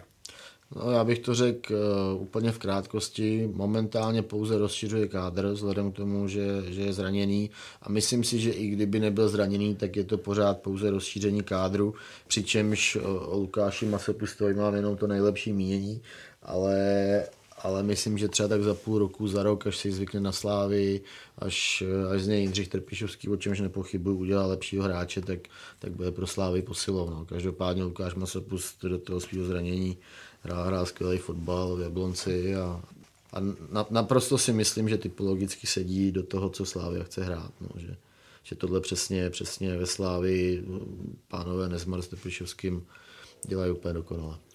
Bude zajímavý jenom eh, v pondělí, on už teda byl na lavičce teďka po tom eh, zranění jeho, takže by mohl v pondělí nastoupit teoreticky. Případ Bogel. proti, proti Slávii, takže jsem zvědavý, eh, jsem zvědavý, jak to tam, eh, jak to tam bude, protože by to bylo... Eh, Mohl by přejít nějakého konkurenta no, na křídle. Nechci přivolávat samozřejmě, ale, ale bude, to, bude to zajímavé sledovat. A já jsem zvědavý, jak se tím pádem s tím, i s tímto příchodem vyvine vlastně kauza Matoušek nebo případ Matoušek, protože Vidíme, do jaké situace on se teďka dostal. Já si myslím, že jediné řešení je jeho návrat do příbramy na hostování v zimě, protože teďka tam je obrovská stagnace v jeho případě. Naskakuje minimálně a když naskočil, tak ten zápas se Slávy nepovedl. Takže pokud nechcem se bavit o nějakém promarněném talentu. Já si myslím, že zrovna Jindřich Trpišovský s Janem Nezmarem nejsou případy, který by toho měli dopustit, ale Uh, myslím, že cesta by byla zpátky do příbramy, kde by půl roku zase hrál a mohl by nabírat více zkušeností, než to, co se mu dostává teďka. To není dobře. Ne, že by to Josef Caplár neuvítal. To. Příbram určitě uvítala celkově. Já obecně jsem, eh, ne, že bych byl skeptický k tady těm přestupům, eh, řekněme nadprůměrných hráčů z nadprůměrných českých klubů. Tím nemyslím úplně tu ultra špičku, protože protože je fakt rozdíl velký uh, být uh, za Kinga, za krále Jablonci a přejít do, eh, přejít do Slávie, do Plzně nebo do Sparty, ten rozdíl je fakt, eh, je fakt obrovský a Radek má mm, nebo souhlasím naprosto s Radkem, že rozšířuje kádr v tuhle chvíli a pokud se ve Slávii nic přes zimu nezmění, jakože nějaký nenadálý odchod, tak ta jedenáctka, dvanáctka, třináctka hráčů, která funguje, tak teďka tak jednoznačně před ostatníma, že se tam bude eh, každý z té lavičky těžko dostávat. V jeho případě ale určitě super faktor nebo věc je, že on hrával i o obránce, což je pro nějakou tu styl totálního fotbalu Slávě důležitý, že on dokáže i alternovat, nebo v podstatě nebude muset si hmm. zvykat na nějakou větší bránění, nebo že se musí víc vracet dozadu, že tohle on má nějakým způsobem v krvi, takže tohle je, tomu určitě přináší benefit do, toho, do té změny prostředí. No a když jsme zmínili Jablonec, tak ten uspěl v Kijevě a připsal si tak premiérový triumf v, v Evropské lize. Proč to Jablonci, Pavle, vyšlo až v tomhle utkání? A našel bys nějaký faktor, který eh, byl ze strany Jablonce v tom utkání lepší než v těch předchozích? Já když to srovnám s tím zápasem z Ren, tak konečně se Martin doležel, proměnil tu tutovku, ale když vezmeme ten pot, po, v potaz, kolik zase šancí Jablonec měl a kolik jich zazdil, to je nepříjemná věc, když se na to kouká. Ale k tomu zápasu Jablonec opět ukázal, že v té Evropské lize určitě není do počtu. Opět eh, hráli velice solidně, zejména v první poločase eh, Dynamo do ničeho nepustili a s tou svou nějakou přímočarou aktivní hrou byli na hřišti, řekl bych, lepším týmem v druhém poločase i tím, že Dynamo nenastoupil úplně v plné sestavě, začalo to trošku prostřídalo, to přitlačilo Jablonec, ale tam bylo i to pověstné štěstíčko, kdy tam v tutovce nastředil Dynamo tyčku a některé příležitosti nevyužilo. A já si myslím, že to bylo takové, že konečně to štěstí Jablonci přálo oproti těm zápasům, kdy ztratil výhru v poslední minutě a byly tam nějaké smolné momenty, takže aspoň vlastně je to krásné loučení a myslím, že zasloužené loučení s tou základní skupinou, kde Jablonec předváděl velice solidně. A byl jsem, osobně jsem byl překvapený, jak tu základní skupinu ve finále zvládl a je trochu škoda, že tenhle zápas takovýhle, řekněme, dobrý i šťastný nepřišel třeba v druhém utkání, protože věřím, že kdyby se to stalo... Bylo to na postup? Tak já, je to takové... Řekněme, že herně, tak, herně, herně ano. Herně rozhodně. No. Takže rozhodně, ano. kdyby takový zápas třeba přišel skutečně ve druhém zápase, tak to mohlo být pomoci psychice, mohlo to jako i v té tabulce by se to najednou trošku promíchalo a mohl klidně Jablonec usilovat o postup. Já si myslím, že tam pozadí trošku to bude hry za takové, že to šlo, že to nebylo takové jenom do počtu, že to prostě šlo udělat. Ale jinak stejně Jablonec jako velice, velice výbor, velice dobré představení v Evropě. Jako je, je úctyhodný, že vlastně Jablonec ani v jednom zápase nepropad a výsledkově ani herně. Jo, jako měli tam pro, porážky nešťastný, že jo, v těch posledních minutách, kdy, kdy, kdy to nezvládali, ale, ale herně všech šest zápasů Eh, co odehráli, tak, eh, tak perfektní výkon, vytvářeli si šance, eh, ty týmy přehrávali. Jako, a tenhle výsledek si, si jako strašně zasloužili no, nakonec. Stoprocentně, ale vlastně my se tím můžeme vrátit úplně na začátek, co jsme se bavili o té Plzni, jak umí zvládat tady ty zápasy hmm, v Evropě, hmm, o těch zkušenostech, jo? protože Jablonec, to, co řekli kluci, já, já jsem většinu těch zápasů viděl, bavilo mě to, nenudil jsem ano. se, Jablonec eh, nepropadal, ale doplácel na takové, ať už to byly zápasy, myslím, z, z Dynamem v doma, že individuální chyby hnedka na začátku, mm-hmm. pak to mhm. museli dohánět, pak uh, proměnili, respektive neproměnili spoustu šancí, takže herně jako si zaslouží uznání za to, jakým způsobem se uh, prezentovali, ale je to zase to, jak jsme se bavili. Sevilla proti Olmouci uh, a tak dále, to musíte musíte nějakým způsobem tady ty eh, zápasy zlomit, abyste se dostali na ty, na ty postupové příčky. Když se ještě chvilinku zastavíme u toho utkání, tak eh, zápas poznamenal moment z první půle, někdy ze 13. minuty, kdy Martin Doležal po souboji s Golmanem ve Vápně skončil v Kotrmelcích na zemi. Jenže sudí místo penalty ukázal eh, žlutou kartu útočníkovi Jablonce. Bylo to podle vás správné rozhodnutí a mohl tu situaci ustát? No, já jsem si pak díval na ten jeden záběr, on opravdu, ten Martin Dolžal udělal do toho, tomu pádu přidal, byť to byla jasná, eh, to byla jasná penalta. Nejkouzelnější byl záběr na toho golmana, který vstal, otočil se zády k rozhodčímu eh, směrem k bránce svojí a prostě frustrací jako pokrčil rameny, protože věděl, že není o čem, jo. A, a žlutá. A, a, a žlutá prodležela, to byl zase kouzelný, tak doležel tam, ležel v bolestech, že jo, sudí nejdřív jako, tak co, teda drží furt tu žlutou kartu, no a, a pak hráči, kterému chce dát žlutou kartu za simulování, povolá, eh, povolá k němu lékaře, jo, takže to je, to je úsměvný, to byla velká chyba, to trefení eh, té nohy bylo úplně eh, evidentní a znovu říkám, on to trošičku, teď si nespomínám, jestli si tam propnul nebo skočil o trošku víc.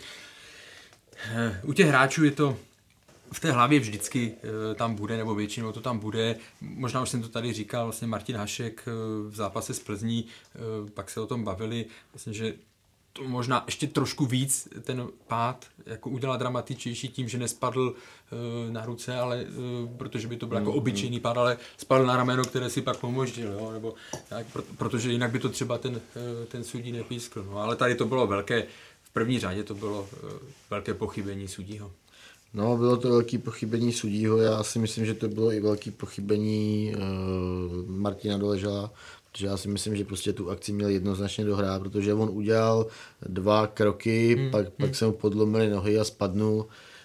Um, já vím, že u těch útočníků to je složitý, protože on ucítí nějaký kontakt, hned mu to sepne v hlavě, padá, jo, ale, ale prostě z, z mýho pohledu to je, to, je, to je špatně a on tu akci měl suše, suše zakončit a, a neřešilo by se, jestli penálta měla být nebo neměla, i když jako ten, ta, ta chyba rozhodčího je naprosto evidentní. No já, já, já to vidím z mého pohledu takhle, třeba, já nevím. Ne, máš to pravdu a vzpomenu si na... Uh, ono by to asi udělalo 9 z 10, uh, nebo Určitě. 8 z 10 útočníků no. a vzpomněl jsem si teďka, když o tom mluvil, na zápas Sparty v Kluži, mm-hmm. kdy vedla Sparta 2-0, 2-2 a tam v poslední uh, minutě šel Bony do Vápna, mm-hmm. byl tam faulovaný a prostě 9 z 10 hráčů by v tu chvíli spadlo, on to ustál a zakončila, mm, Sparta, mm. Tam, Sparta tam vyhrála. Myslím, že vyhrála, že jo, podle. A teď, jak se o tom mluvil, tak jsem si na to vzpomněl, že opravdu většina hráčů, většina hráčů spadne, ale měl, měl asi, to je pravda, že se měl pokusit to, to ustát. No. Navíc, respektive ještě víc chápu takové to, že si to ukopnete, a mm vidíte, mm že ten ba- balon je vájí, mm tak sebou praskne, to by praskl každý, komu by si chtěl dobíhat, mm to vlastně by to nestihl. Takhle on to myslím, že si to hodil celkem dobře, že by to dokonce dával do prázdne. Ale zase to ukázalo jednu věc, tady tenhle moment, že už je sakra potřeba, by bylo video v evropských pohárech, což naštěstí, teď, naštěstí teďka přijde a jak zbyteční jsou brankoví rozhodčí. Uh, on to někdo psal mi to dobře na Twitteru, že vlastně je zvláštní, že ten brankový sudí stojí blíž k tomu pomeznímu, že není na druhé straně, kde by to mohli si to tím pádem vykrýt, protože najednou na té straně není vůbec nikdo a v tenhle moment by přesně ten brankový sudí na té druhé straně té branky mohl být daleko užitečnější, ale zase vidíme, že ty brankový sudí jsou v tenhle moment úplně zbyteční hmm. je to nějaká, je to takový, jako myslím, že rychle přišlo, rychle odejde, protože je to k ničemu. Kdybyste měli ohodnotit vystoupení Plzně, Slávy a Jablonce v evropských pohárech, jakou známku byste těmto třem týmům dali? Rádko, a teďka doufám, že řekneš to, o čem jsme se bavili před, před vstupem té Plzně. že to je selhání. Na, jedničku, na jedničku umí uh, pámbu, na dvojku uh, profesor, na trojku pan ředitel, možná, jak to bylo v básnici. Já, já taky nerad dávám jedničky, no, protože vždycky, ale jo, tak obecně se dá prostě se to musí hodnotit eh, velmi, velmi pozitivně. Výborně. Já, bych dal, Výborně. já si to rychle odpalím. Plzeň bych řekl dva, protože... Tam byly ty debakly. Tak. Mm. A... Nemusíš ani slovně, nejsme tak, v Montessori. Tak. Slávy bych dal taky dva, protože si myslím, že mohla dopadnout i lépe bodově. A Jablonci bych dal tři, protože to už jsem taky říkal, že bylo to sice poprvé, ale taky si myslím, že to mohlo být lepší na druhou stranu. Bylo to dobré. Tak, bylo to dobré, to je vlastně ideální. Souhlasím s panem učitelem Pavlem. Eh, ve, ve, všech, ve všech známkách. Já jenom bych chtěl ještě říct, jenom úplně v krátkosti, že, že se ukázalo, protože už tam včera probíhala debata na Twitteru, jestli je Česká liga tak špatná, není tak špatná. Já si myslím, že se především ukázalo, že do těch pohárů postoupili tři týmy, který mají nejlepší formu, hrajou nejlepší fotbal a, a mají uh, ten svůj herní styl, takovou tu svoji šablonu, tak ji mají nejvíc zažitou. A, a že se to ukázalo, že opravdu tři top týmy z České hmm. ligy tak uh, se dostali do základní skupiny ligy mistrů evropských pohárů a, a ukázali, že to, že, že umí hrát dobrý fotbal. Super postřeh, protože je to přesně tak, jsou jakoby, co se týká toho nejdál, hmm. co se týká, a projevili, dokázali to uh, projevit tak. i v těch, v těch pohárech. Já jsem to tam nahazoval, tady to, jestli ta liga je špatná nebo ne. Já na to, to vždycky řeším z toho pohledu, že já neříkám, že naše liga je krásná, atraktivní ve smyslu toho herního pojetí, ale ona je fakt těžká. Ona je fakt těžká a to se třeba projevuje, je nepříjemná, je fyzicky náročná, je takticky náročná a to, se, to je pro nás ale zároveň v té Evropě, když to umíme využít, tak je to bonus jo, pro ty mm, české kluby, protože zase, když se podíváte, taky jsem to tam dával, jenom šest zemí, šest lig má víc účastníků na jaře v jarní fázi než, než Česko. To znamená týmy stop pětky a a Portugalsko. Tak to, hmm, hmm. jako když si porovnáme ten střed Evropy a e, jich nebo východ a nebudu brát Rusko s Ukrajinou, když ani oni nemají víc, tak je to prostě, o, o něčem to vypovídá. A než skončíme, tak já jenom, protože jsme vlastně chválili tady Jindřicha Drpišovského i Pavla Vrbu, tak uh, za pochvalu čistý Petra, co s tím Jabloncem dál dokáže držet. Uh, jako on měl vždycky nějaký pověst trenéra, který potom jistým způsobem zvadne, tak to jak on ten tým dokáže držet pořád, vtiskl mu nějaký způsob hry a funguje to, tak to zopakuju to klobouk dolů, co on. A já jsem byl skeptický v mém případě a teďka jsem byl překvapený, jak to dlouhodobě drží.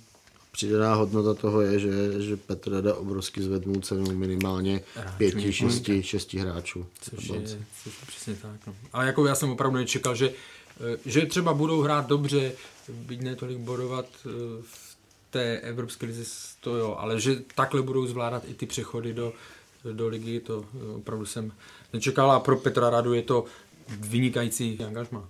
Ještě si pojďme říct, jak tyhle tři výhry zamávaly s koeficientem a boj o jakou pozici je teď reálný, Karle. No pomohlo to hodně, pomohlo to hodně, protože eh, jsme se, eh, já jsem to dával včera na Twitteru, že stačí dva body, nám stačí, když jsem to přepočítal, jeden bod, vlastně jako za remízu, eh, za remízu v těch, a, a dostaneme se před Dánsko, které už nemá, momentálně jsme 16, posunuli jsme se na 16. místo a pokud bychom udrželi nápor Chorvatska, tedy Dynama mm-hmm. Záhřeb a Slávia nebo Plzeň uhrála jeden bod, tak se dostaneme před Dánsko. Tím pádem bychom se eh, dostali na tu eh, důležitou 15. 15. příčku. Takže velmi dobře to je rozhraný a opravdu teď tady ten, eh, ten středa a čtvrtek strašně pomohl a, a nikdo už se nebude ptát za dva roky, jestli ty týmy hráli, jestli byli ty soupeři, jestli byli v krizi a jestli prostřídali sestavu, prostě ty body tam jsou a to se hodně počítá.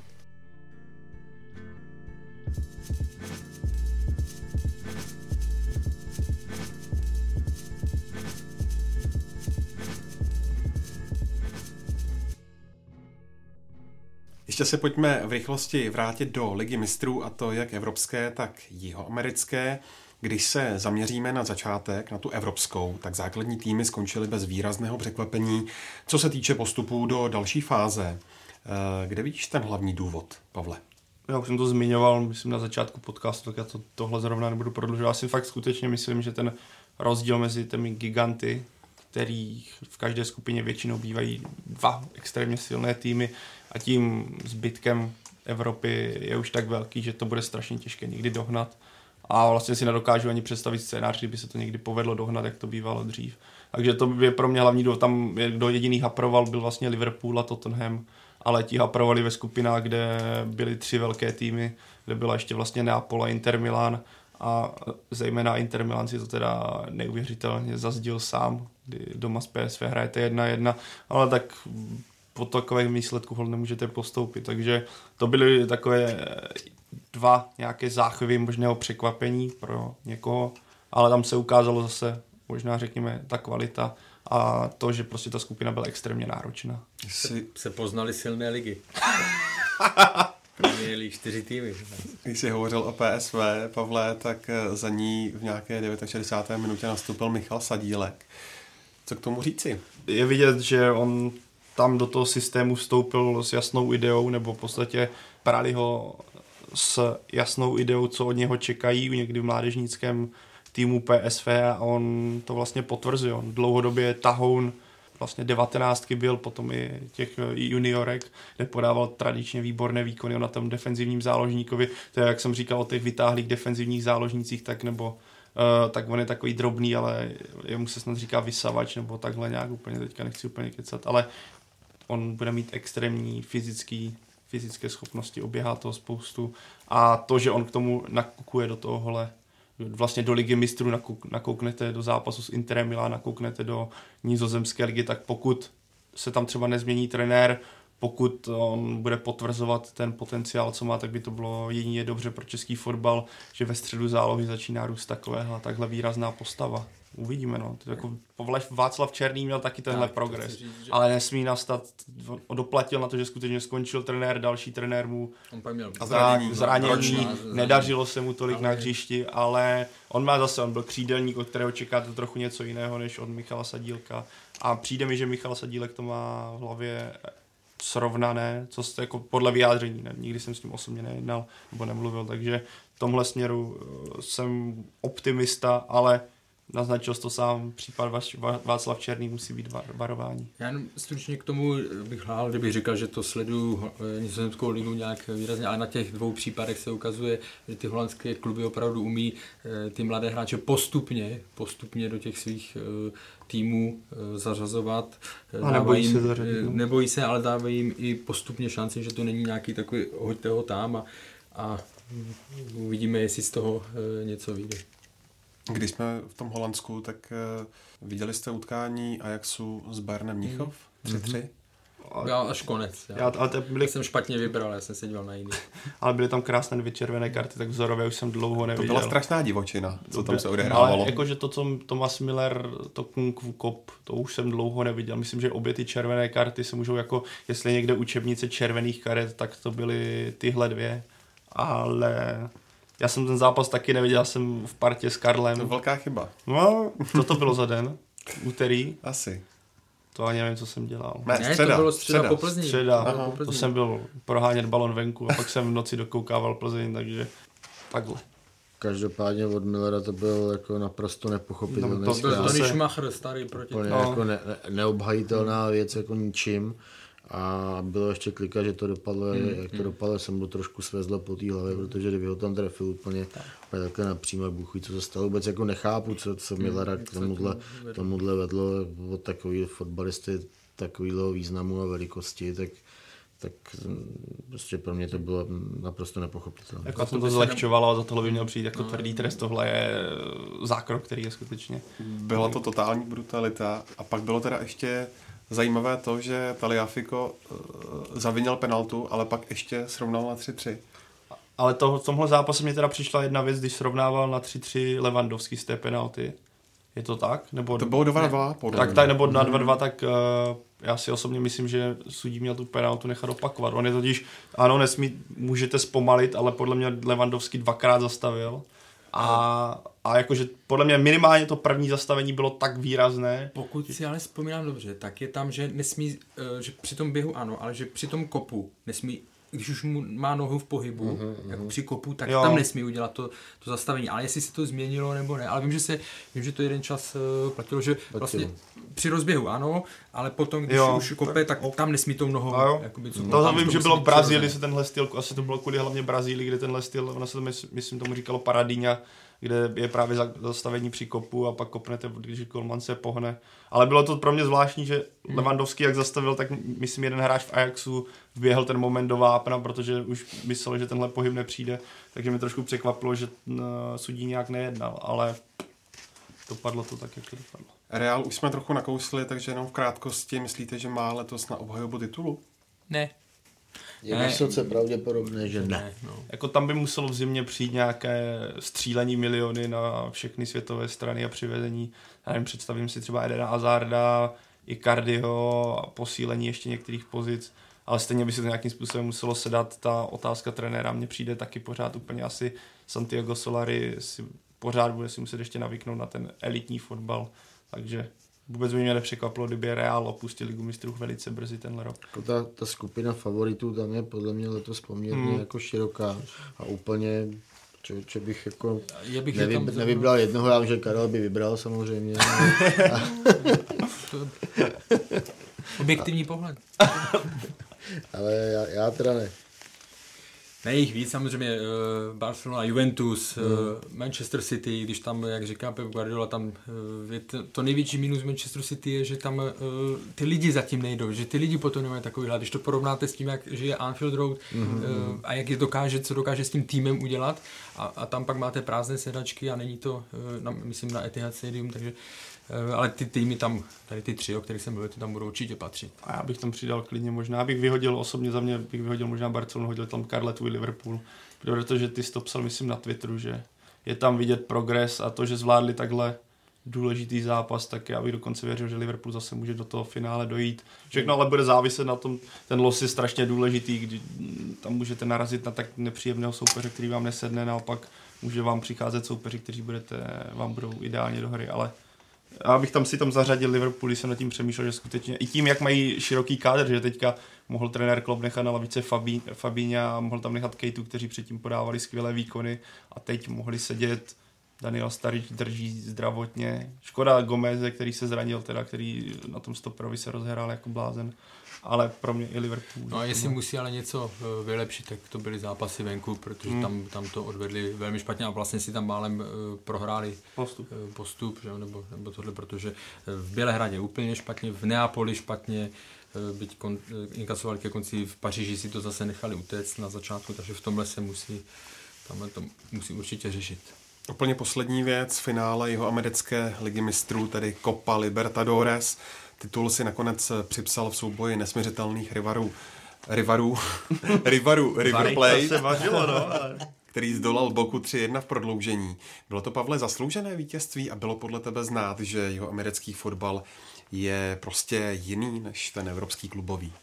Mě fascinovalo, já teďka začnu od konce, prodloužení, jak vypadalo prodloužení tohle zápasu úplně se nějakým způsobem rezignoval na nějakou taktickou defenzivu a bylo to furt nahoru dolů ve 110. minutě už brankář Boky byl na rohu a snažil se hlavičkovat a nebyl to v jeho případě okamžitý sprint uh, do branky po odvráceném rohu, ale on zůstával vepředu a v podstatě hrál tam záložníka, on často dokonce přišlo, že byl takový jako moderní způsob, který možná se jednou dočkáme, že hrál takového libera a jako bylo to takový, takový, řekl bych, syrovější, ličtější fotbal, myšleno v tom, že byl takový bližší, jak to prostému lidu, který vidíme někde eh, na ulici, kde jsou kde více rochy, je to takové dynamičtější. Teďka se bavím zejména o tom prodloužení, který já když jsem to sledoval, tak jsem na to zíral s otevřenými očima a říkám, wow, to je totálně divočina, pořád nahoru dolů, strašně zajímavé. Jinak Boka, já jsem, když jsem to sledoval, tak